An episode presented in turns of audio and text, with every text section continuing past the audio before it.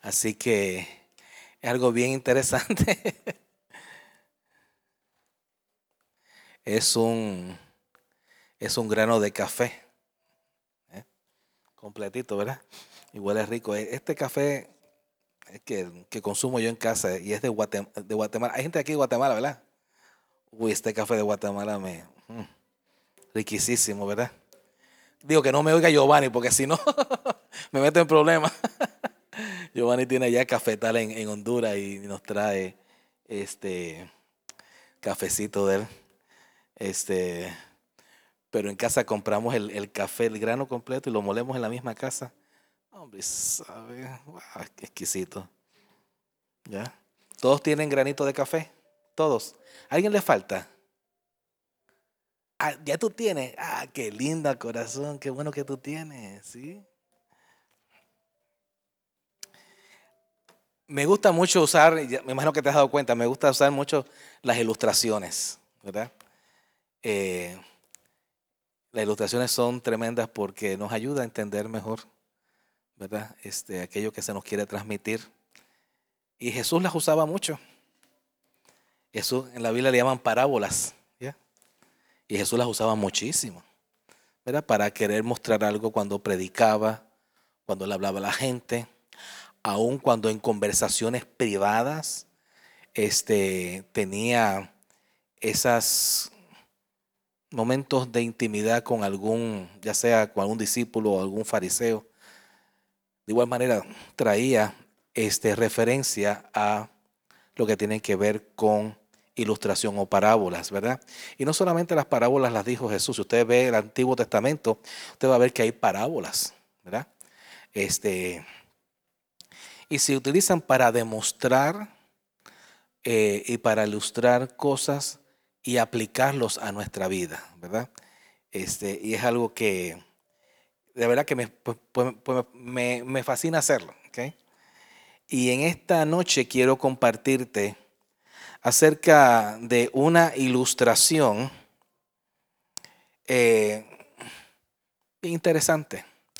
En una ocasión, una mujer se estaba quejando con su papá una mujer ya grande, y le decía, estoy cansada de lo que me ha tocado vivir a mí.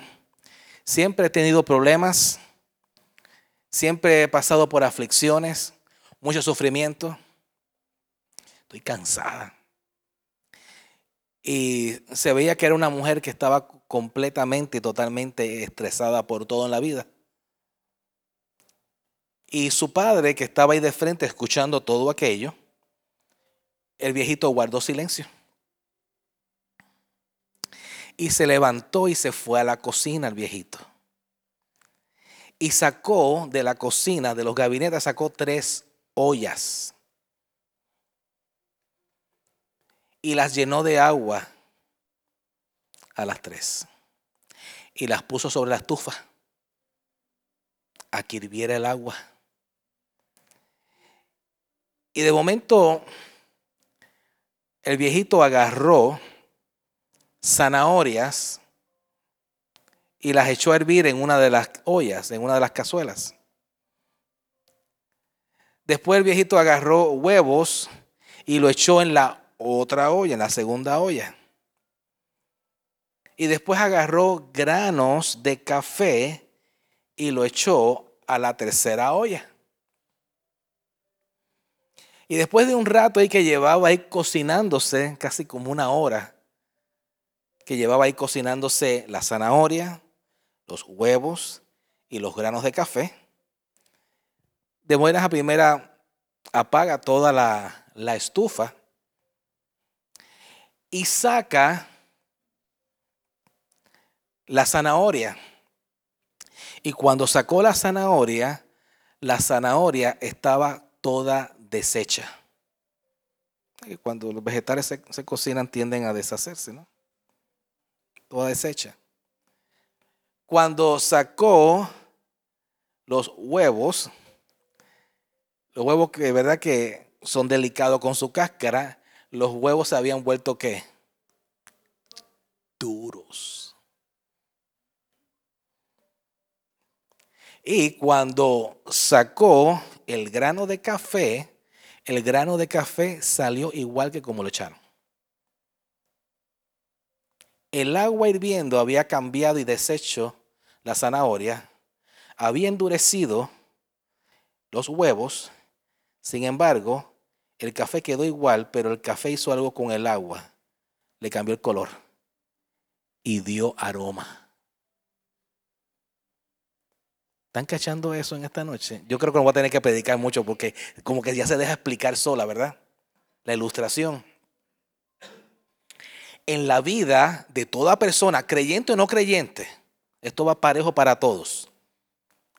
Las circunstancias de la vida, los problemas de la vida, las angustias, los sufrimientos, vienen a ser como esa agua hirviendo. Pregunta, ¿has tenido tú momentos de agua hirviendo? a cada rato, ¿verdad? Pareciera, Señor, bájale un poco la temperatura porque... Y hay personas, creyentes, no creyentes, que tú vas a ver después que pasa ese momento de su vida, de lo que sea, de sufrimiento, adversidades, frustraciones de la vida, entonces te vas a dar cuenta que algunos quedan como la zanahoria. La zanahoria antes de meterse en el agua hirviendo estaba como. Trata de comerse una zanahoria cruda. A mí no hay quien me haga como una zanahoria. y menos cruda, ¿verdad? Muy bonito el color, para mí muy, muy bonito el color, precioso el color, pero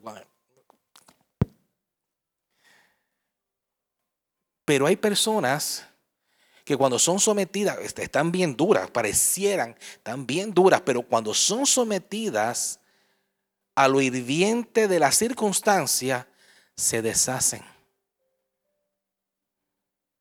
¿Eh? Están los otros que son como los huevos, que son frágiles. Y cuando vienen los momentos duros de la vida, los momentos que la cosa está hirviendo, oiga esto, por fuera son delicados como la cáscara de huevo, pero por dentro se han vuelto duros de corazón.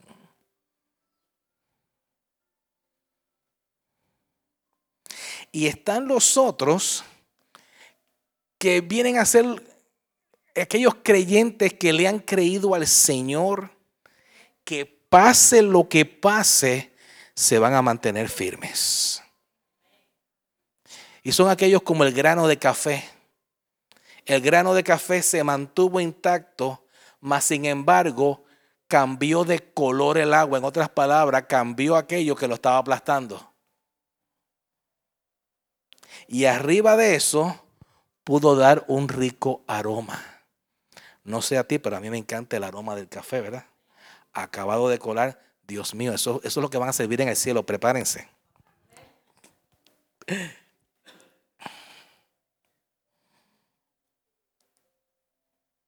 Cuando es sometido ese creyente que le ha creído al Señor, cambian las circunstancias, no se deja apachurrar y lo que sale de aroma es agradable.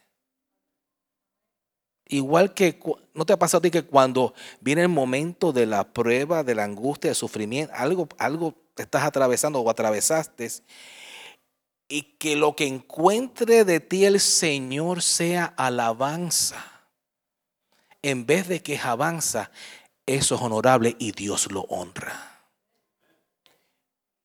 Cuando uno está siendo aplastado por las circunstancias, cuando estás metido en la olla hirviendo, y tratas de evitar ser un desecho o endurecerte, pero en medio de lo caliente que pueda estar la olla, tú dices, yo tengo la capacidad como hijo de Dios de cambiar esta circunstancia y en vez de yo deshacerme y endurecerme, voy a dar un olor, voy a dar un aroma que realmente le agrade al Señor, porque yo sé que el Señor de aquí me va a sacar victorioso o victoriosa. Aleluya. Te pregunto muy humildemente y con todo el respeto, ¿con cuál de estos tres te comparas? Cuando han venido esos momentos difíciles y fuertes a tu vida. Y vamos a ser, vamos a ser bien sinceros.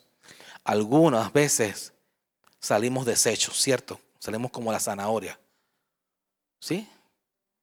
O a veces ha sido tanto el azote que salimos endurecidos del problema.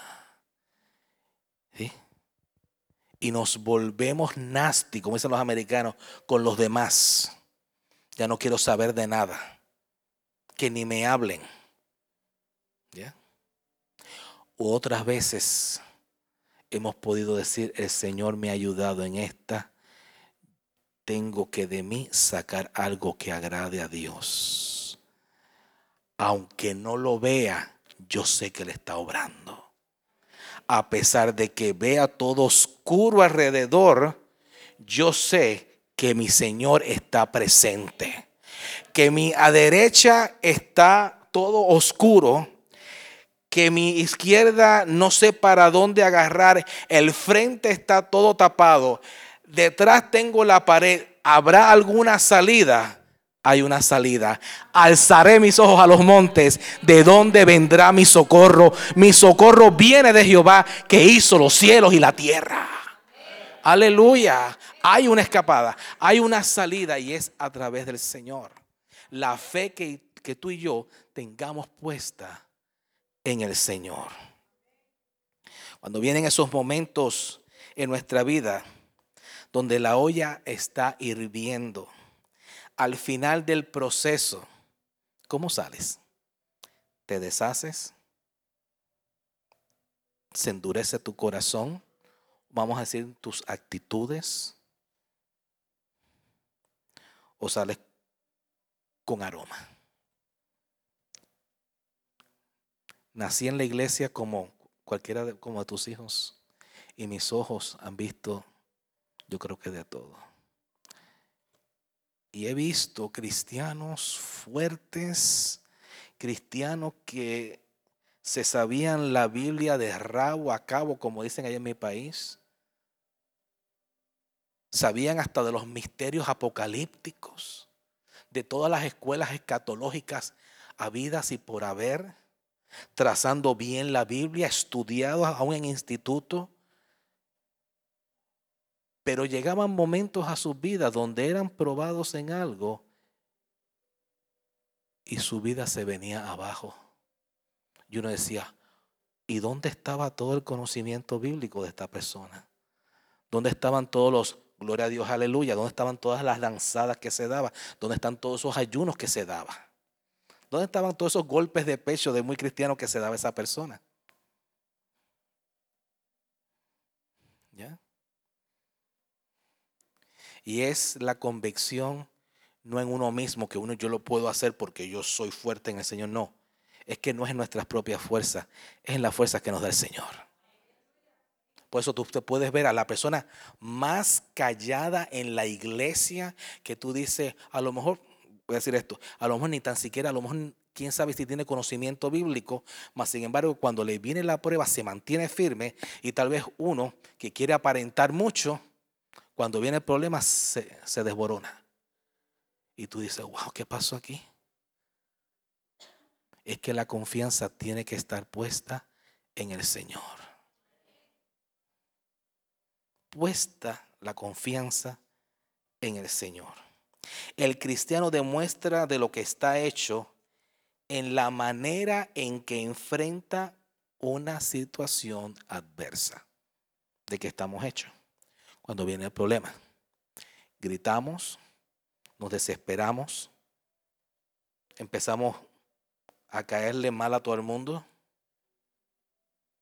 Empezamos a desquitar a veces con las personas incorrectas. Un creyente no puede decir yo quiero tener victoria en todo y no tener que pasar por momentos difíciles. Eso no existe. Pruebas, aflicciones, frustraciones, las vamos a pasar todos, ¿cierto? A Jesús su victoria le costó su vida.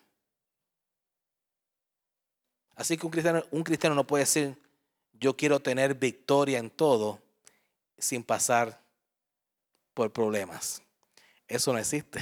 Todos, todos nuestros antecesores bíblicos, desde los patriarcas, los profetas, los apóstoles, aún ni, ni que decir el mismo Jesús, todos pasaron momentos de olla hirviendo y pudieron prevalecer porque tenían su confianza en el Señor.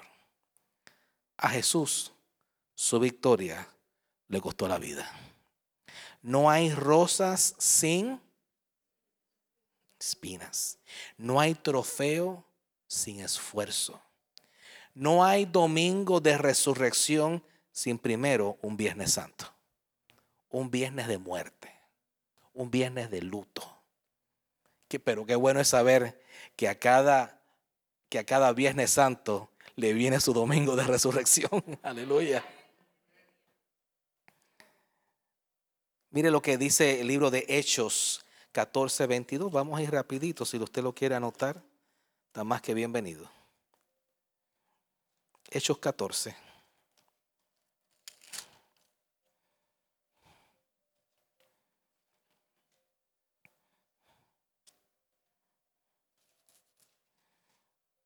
14, 22. Dice, confirmando los ánimos de los discípulos, exhortándole a que permaneciesen.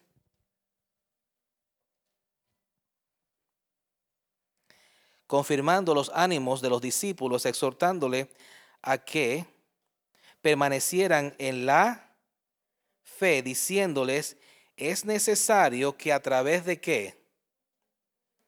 De muchas tribulaciones, entremos en el reino de Dios. Lo dice la palabra del Señor, ¿cierto? Es menester que a través de algunas, pocas, dice muchas tribulaciones, entremos en el reino de Dios. Así que las vamos a enfrentar, ¿sí o no? Amén, sí, las vamos a enfrentar. Pero va a estar de nosotros ¿Cómo las vamos a enfrentar? Si nos vamos a deshacer, si nos vamos a endurecer o si realmente vamos a dar la talla de un buen creyente. Isaías 43, 2, usted lo sabe. Aunque pase por las aguas, yo estaré contigo. Es promesa de parte de Dios. Fíjate que no vas a estar en la olla hirviendo sola o solo. El Señor está ahí contigo. Dice, aunque pases por las aguas, yo estaré contigo, y si por los ríos, no te anegarán. Cuando pases por el fuego, no te quemarás, ni la llama arderá en ti. Me encanta la historia de los tres jóvenes israelitas cuando le echaron al horno de fuego. ¿Se acuerdan la historia? Lo más que me gustó de la historia es que cuando los salieron del horno de fuego, no olían ni ahumado lo dice la escritura, ni, ni ahumado, sus ropas estaban como que la habían lavado con snuggle, ¿verdad? Qué tremendo, hermano. Salir, poder salir airosos, victoriosos en medio de una olla que está hirviendo. Y el Señor lo hace posible porque hemos puesto su confianza en Él. Mire lo que nos, eh, la palabra de Dios nos dice. ¿Se acuerdan la historia de Job? La historia más vieja en toda la Biblia. Se cree que Job es del tiempo de del Pentateuco o antes de. En un día, no en, no en meses ni en años, en un solo día, Job perdió todo. Y cuando es todo es todo. Perdió sus propiedades. Perdió sus criados. Todos sus criados, sus empleados, por así decir, fueron todos asesinados a espadas. Perdió sus ganados, un hombre más rico en la tierra. Perdió los campos. Vino un torbellino, un tornado, y mató a todos sus hijos. ya con eso era como para tumbarlo, ¿verdad? Y al final de todo eso, que se quedó sin nada, como diríamos hoy día, se quedó en la calle, le da sarna. Y la sarna es una condición que hoy día le da a los perros. Imagínense. ¿Qué, ¿Qué peor podía ser para este hombre? Qué terrible para este Job. Sufriendo todo aquello, toda aquella desesperanza, toda aquella tragedia en un solo día. Pero Job hizo algo. En un momento que él está analizando su vida, él dijo estas palabras. Fue como si el aroma de café estuviera saliendo de él. Cuando dijo, Jehová dio, Jehová quitó, sea el nombre de Jehová bendito. Déjame decirte, hay que tener agallas para decir eso. Eso uno lo dice porque, ah, porque está en la Biblia y uno lo repite. Pero decirlo de corazón Ahí esos son otros cinco pesos. Y él pudo exclamar, dar esa expresión, ese grito, en otras palabras, dándole al Señor toda la, la hegemonía, toda la soberanía al Señor. Tú diste, tú quitaste, sea tu nombre bendito. Oiga esto, ni tenía el apoyo de su mujer. ¿Se acuerdan? ¿Qué le dijo la mujer? Maldice a tu Dios y muérete. Y no estoy hablando de, de, la mujer en sí como la esposa, por favor. Sé que aquí hay mujeres sabias. Estoy hablando de, de la gente que aún podemos tú y yo tener a nuestro alrededor. Gente a veces que le falta sabiduría que en medio de tu prueba, en medio de tu, pues, pues, tu mal momento, comienzan a analizar tu prueba. ¿No te ha pasado así gente que comienza a analizarte los carvarios? Estás pasando por una, por una prueba y te, seguramente estás en pecado. Fuiste desobediente en algo y empieza el sentido de culpa porque Satanás es tremendo para eso. Y máxime si a eso se le agrega gente legalista y religiosa, peor todavía. Esos, esos son los que aventan el fuego. Y ahí estaba la mujer de Job. Maldice a tu Dios y muérete. Y Job le dice, como las mujeres necias has hablado, solamente recibiremos el favor de Dios y no las cosas malas. Esa fue otra, otra, otro humito de olor al aroma de alabanza que salía de Job. El poder decir esas palabras en medio de la situación, en medio de aquella olla caliente. Vaya conmigo al libro de Job, capítulo 42. Job 42.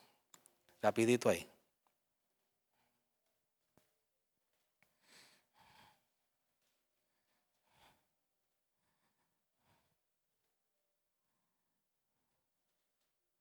Job 42 y vamos a empezar a leer en el 10 y voy a, brincar algunos versículos porque hay algunos que van a ser más relevantes que otros.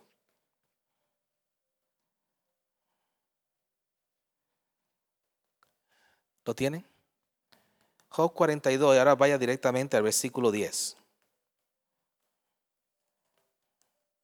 Después de todo lo que había, le había pasado a Job, después de todo lo que había experimentado, todo lo que le fue quitado. Llegó el día y la hora que sucede esto, lo vamos a leer ahora. Dice, y quitó Jehová la aflicción de Job cuando él hubo orado por sus amigos. Así que en otras palabras, vino el Señor y le quitó, le arrancó esa aflicción a Job.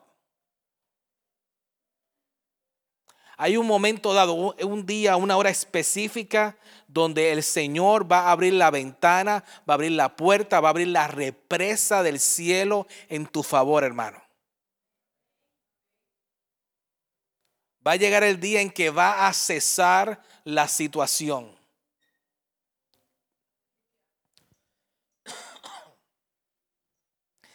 Oiga esto. Vamos a volverlo a leer. Y quitó Jehová la aflicción de Job cuando él hubo orado por sus amigos, que es lo próximo que sigue.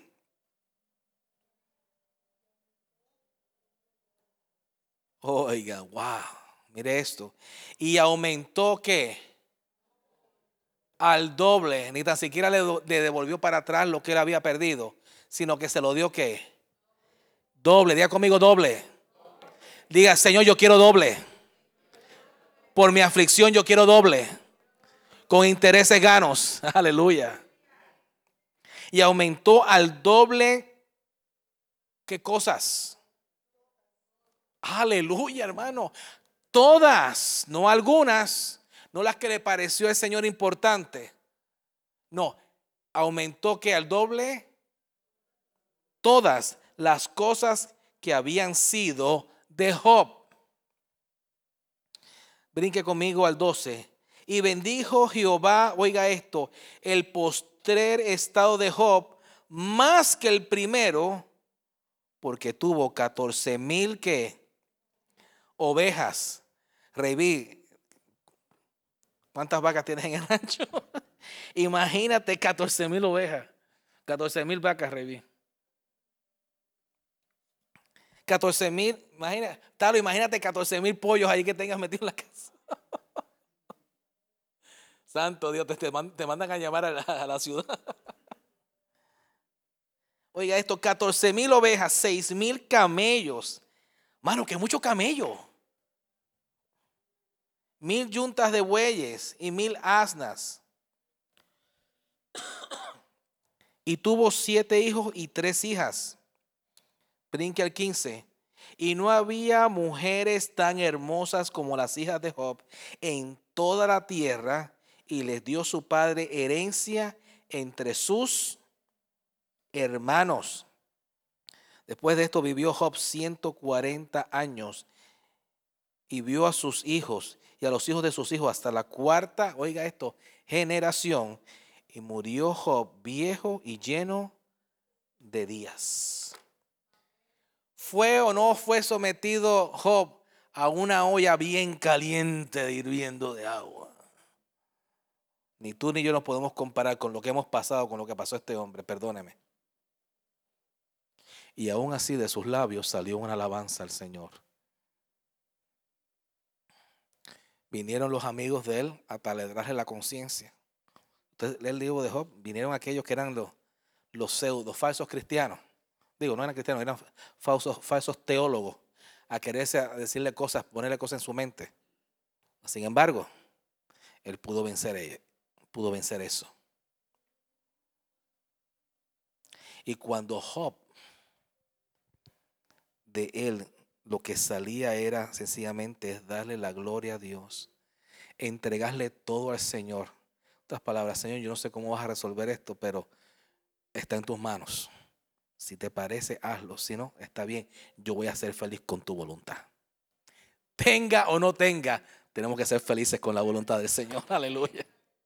Wow. No es fácil. No es fácil decirlo. Pero sabes que nada es imposible para el Señor. Oiga esto, y cuando usted está adorando, alabando al Señor, usted le da gloria a Dios en medio de que está la olla hirviendo. No creas que el Señor se va a hacer de la vista larga contigo. El Señor está viendo eso.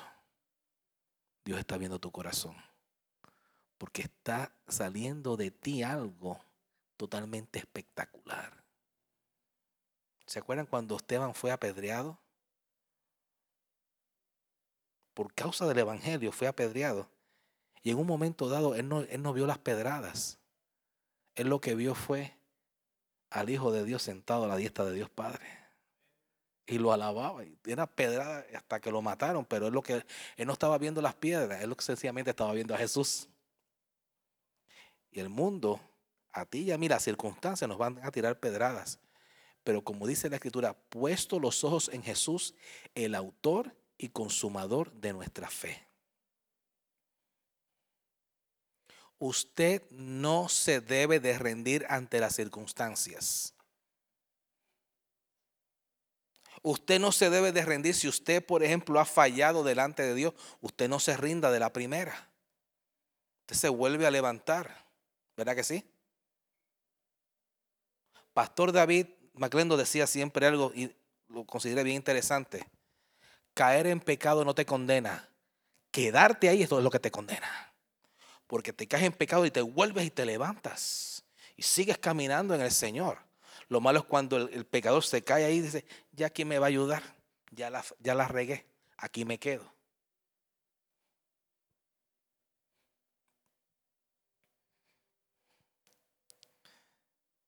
El Señor es bueno. El Señor es bueno y para siempre es su misericordia. ¿Cuál es la forma de que no nos vamos a deshacer nosotros mismos cuando estamos en medio de la olla hirviendo? ¿Cómo no nos vamos a endurecer cuando el agua está caliente? ¿Cuál es la clave en todo esto? Tiene que ver con nuestro nivel de fe en el Señor.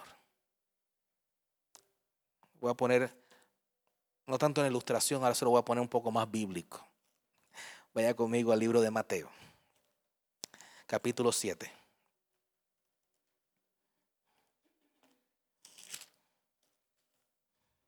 Mateo 7, vaya directamente al versículo 24.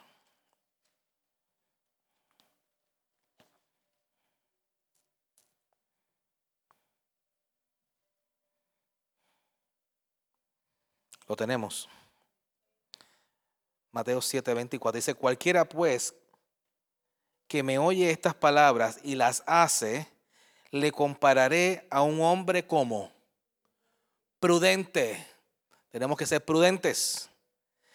El hombre prudente dice que edificó su casa sobre la roca. ¿Quién viene a ser la roca en nuestra... ¿Quién es la roca para el creyente? Cristo, la roca, la piedra angular. Vamos a seguir leyendo. Y dice que descendió lluvia y vinieron que ríos Descendió lluvia y vinieron ríos y soplaron vientos golpeando contra aquella casa y no cayó porque estaba fundada sobre la roca. La gran diferencia, ¿cierto? Oiga esto, no porque está, escucha esto, no porque estaba en la roca no, no se deshizo. Es porque estaba en la roca cuando entonces vino que la lluvia y dice que vinieron los ríos. Algunos de ustedes han experimentado, eh, tal vez en sus países, cuando un río se desborda por causa de, la, de las mismas lluvias. Se vuelve, pero bien, una cosa espantosa, a nivel de que arrasa con los carros, arrasa con la gente, gente se ahoga. Eso nosotros vimos aquí cuando el huracán Katrina, ¿verdad? Y en nuestros países, ¿verdad? En Puerto Rico con la lluvias y el huracán y, en México hace años atrás en Sisícuaro, no sé si lo pronuncié, que los videos aquellos eran terribles. Parecía como, como una, una un, un, brazo de agua cayendo. Vienen las, las, las, circunstancias, vienen las tempestades a socavar nuestra vida. Y nos dice ahí que también estaban soplando los vientos. Mas sin embargo, esa casa que estaba fundamentada sobre la... Escuche esto, no estaba fundamentada sobre la religión, no estaba fundamentada sobre venir a la iglesia o que oren por mí, sino es cuando el creyente está fundamentado él mismo, está cimentado sobre la roca inconmovible de los siglos, que es nuestro Señor Jesucristo.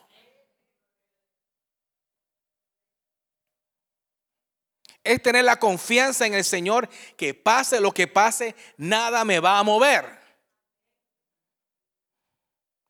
Vamos a seguir leyendo.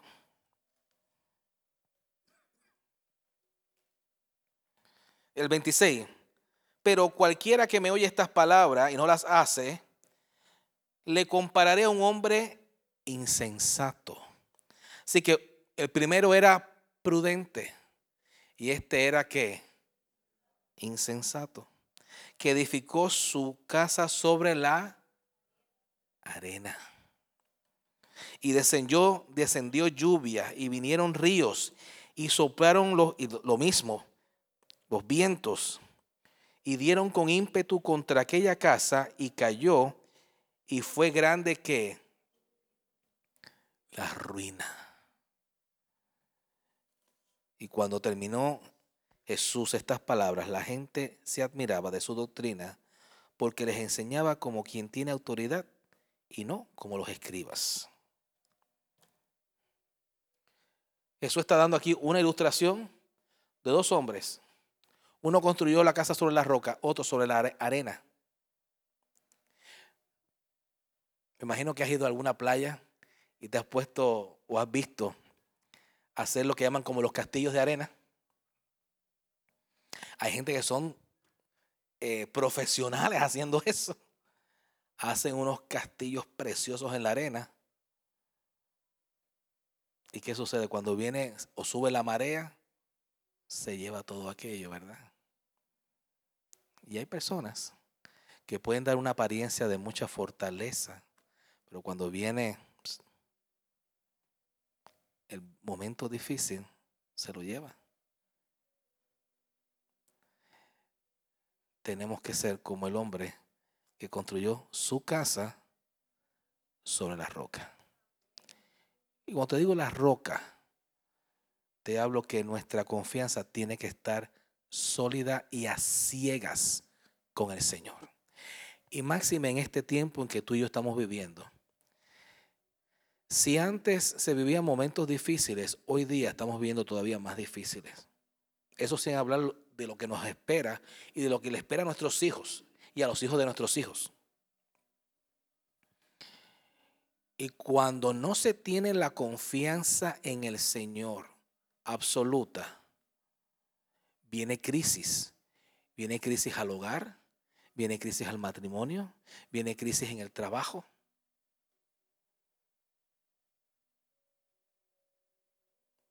¿Por qué? Porque la confianza no se ha puesto en el Señor. ¿Por qué? Porque muchas veces hay cosas que nos distraen. Nos puede distraer el trabajo y ciertamente hay que trabajar. No digo que no haya que trabajar, hay que trabajar. La Biblia dice que el que no trabaja, que no coma. Hay que trabajar. Pero cuando mi obsesión es el trabajo y no el Señor, ahí tengo un problema. ¿sí? Cuando mi obsesión son otras cosas. Tal vez es mi ego, mi carácter. Así lo pienso, así es. Es una actitud de poner la casa sobre la arena.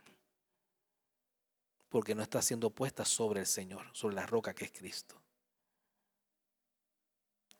Y hoy día, la iglesia tiene que, cuando digo la iglesia, digo la iglesia en general, alrededor del mundo entero.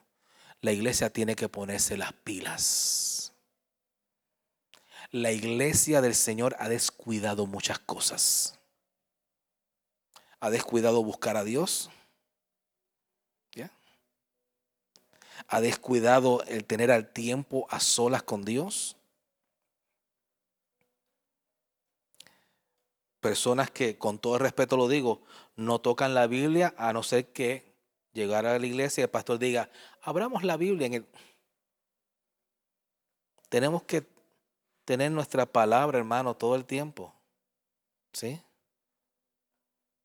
Y, si, se te hace tan difícil cargar una Biblia ahí en el teléfono. Yo tengo, tengo mi Biblia y la tengo también en el teléfono. ¿Sí? Voy a buscar salmos, voy a buscar la palabra de Dios. Yo los felicito a ustedes porque ustedes vienen, vienen un miércoles, a mitad de semana. Muchos yo sé que ustedes llegan aquí cansados porque yo sé. Y mañana tienen que levantarse súper temprano e ir a trabajar. Pero sabes que tú estás nutriendo tu espíritu.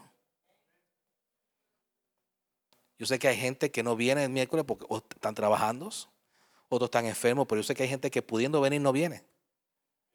¿Ya? Pastor, tengo este problema. Tengo esta situación.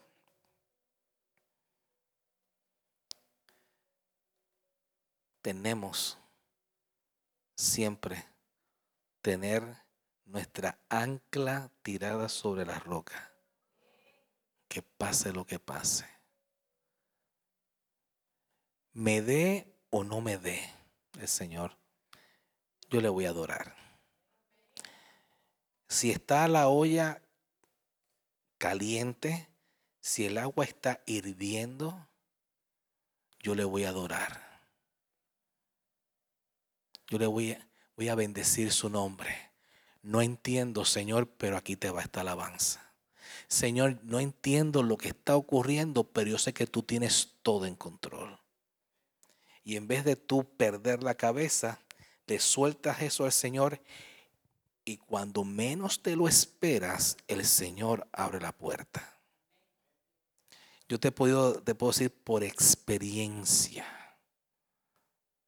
que en el momento en que yo he dejado mi carga completamente al Señor, mil preocupaciones, hermano, como usted las puede tener, pero cuando digo, Señor, hasta aquí, yo no puedo cargar más, yo no puedo seguir con esta carga, yo te la relego a ti. En el momento que menos me lo esperaba, el Señor, obrando, obrando. Entonces tú te das cuenta de que ciertamente eres Señor porque bajo tu propio esfuerzo y bajo tus propias capacidades y habilidades no los podías lograr. Pero en el momento en que dejaste al Señor obrar y en el momento en que comenzaste, en vez de refunfuñar y en vez de, renegar, comenzaste a dar ese aroma eso subió delante de la presencia de Dios y dice, oye, aquí hay un aroma, oye, hay como un olor a quebranto. Esos son los olores que a mí me gusta, porque un corazón contrito y humillado no va a despreciar el Señor.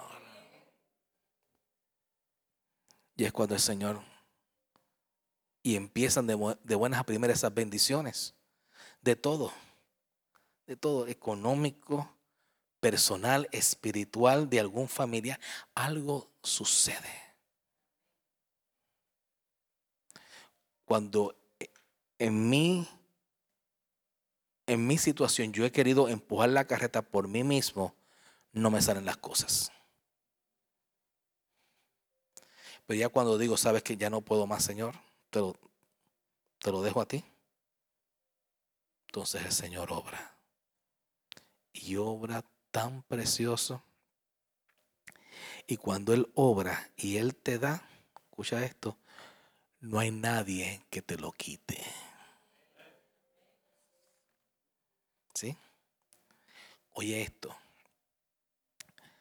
Cuando tú empujas la carreta por ti mismo, quieres lograr eso, yo no no te va a resultar. Y menos si estás metido en la oír viendo. Porque hay momentos de oír viendo que a veces no son tribulaciones, pero son desesperaciones. Estás desesperado porque estás en una situación.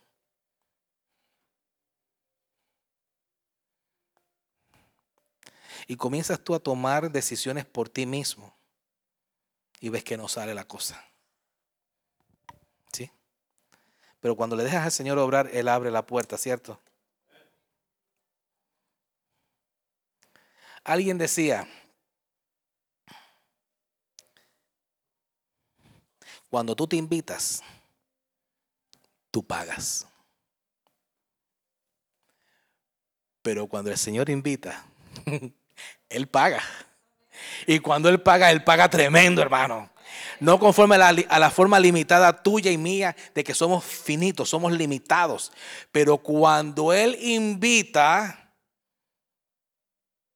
aleluya, Wow, yo, uno, a veces, ay Señor, me voy a invitar yo mismo. Me voy a invitar yo mismo este, a comerme un hamburger en McDonald's. Y el Señor te dice, espérate, si yo te invito, vamos, a, vamos al Golden Corral que puedes comer de todo. Una, una ilustración, ¿verdad? Que, que, no se come en el Golden Corral, hermano. Y a veces tú y yo estamos en, estamos en la olla hirviendo, llorando y pidiendo las cosas a Dios cuando Él te tiene preparado algo mejor. ¿Sí? Yo te lo he dicho anteriormente. A veces nos pasamos llorando por el galón de leche cuando Dios te quiere dar la vaca lechera. A veces estamos llorando por el huevito cuando Dios te quiere dar la gallina ponedora. Aleluya. Yo no quiero huevito, a mí que me den la gallina ponedora. Aleluya. ¿Sí? En medio, en medio de la situación, en medio que esté la olla hirviendo. Que no seas como la zanahoria, que se metió dura y salió deshecha. Que no seas como el huevo. Ay, qué lindo el huevito, muy frágil, pero ¿verdad? Porque hay gente que son bien bien frágiles, pero cuando pasan por momentos duros, tú dices, oye, pero qué transformación, ¿cómo se volvió esta mujer de dura? O este hombre de duro, ¿verdad? No te pongas como el huevo duro, hermano. Sé como el granito ese de café.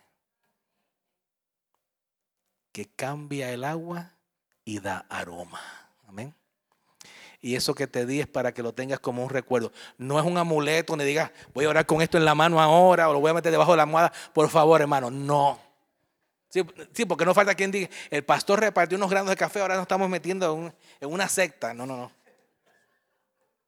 Sí, ay Dios. No es para ponerlo debajo de la almohada ni, ni, ni para la buena suerte. Es para que tú te acuerdes de esta noche.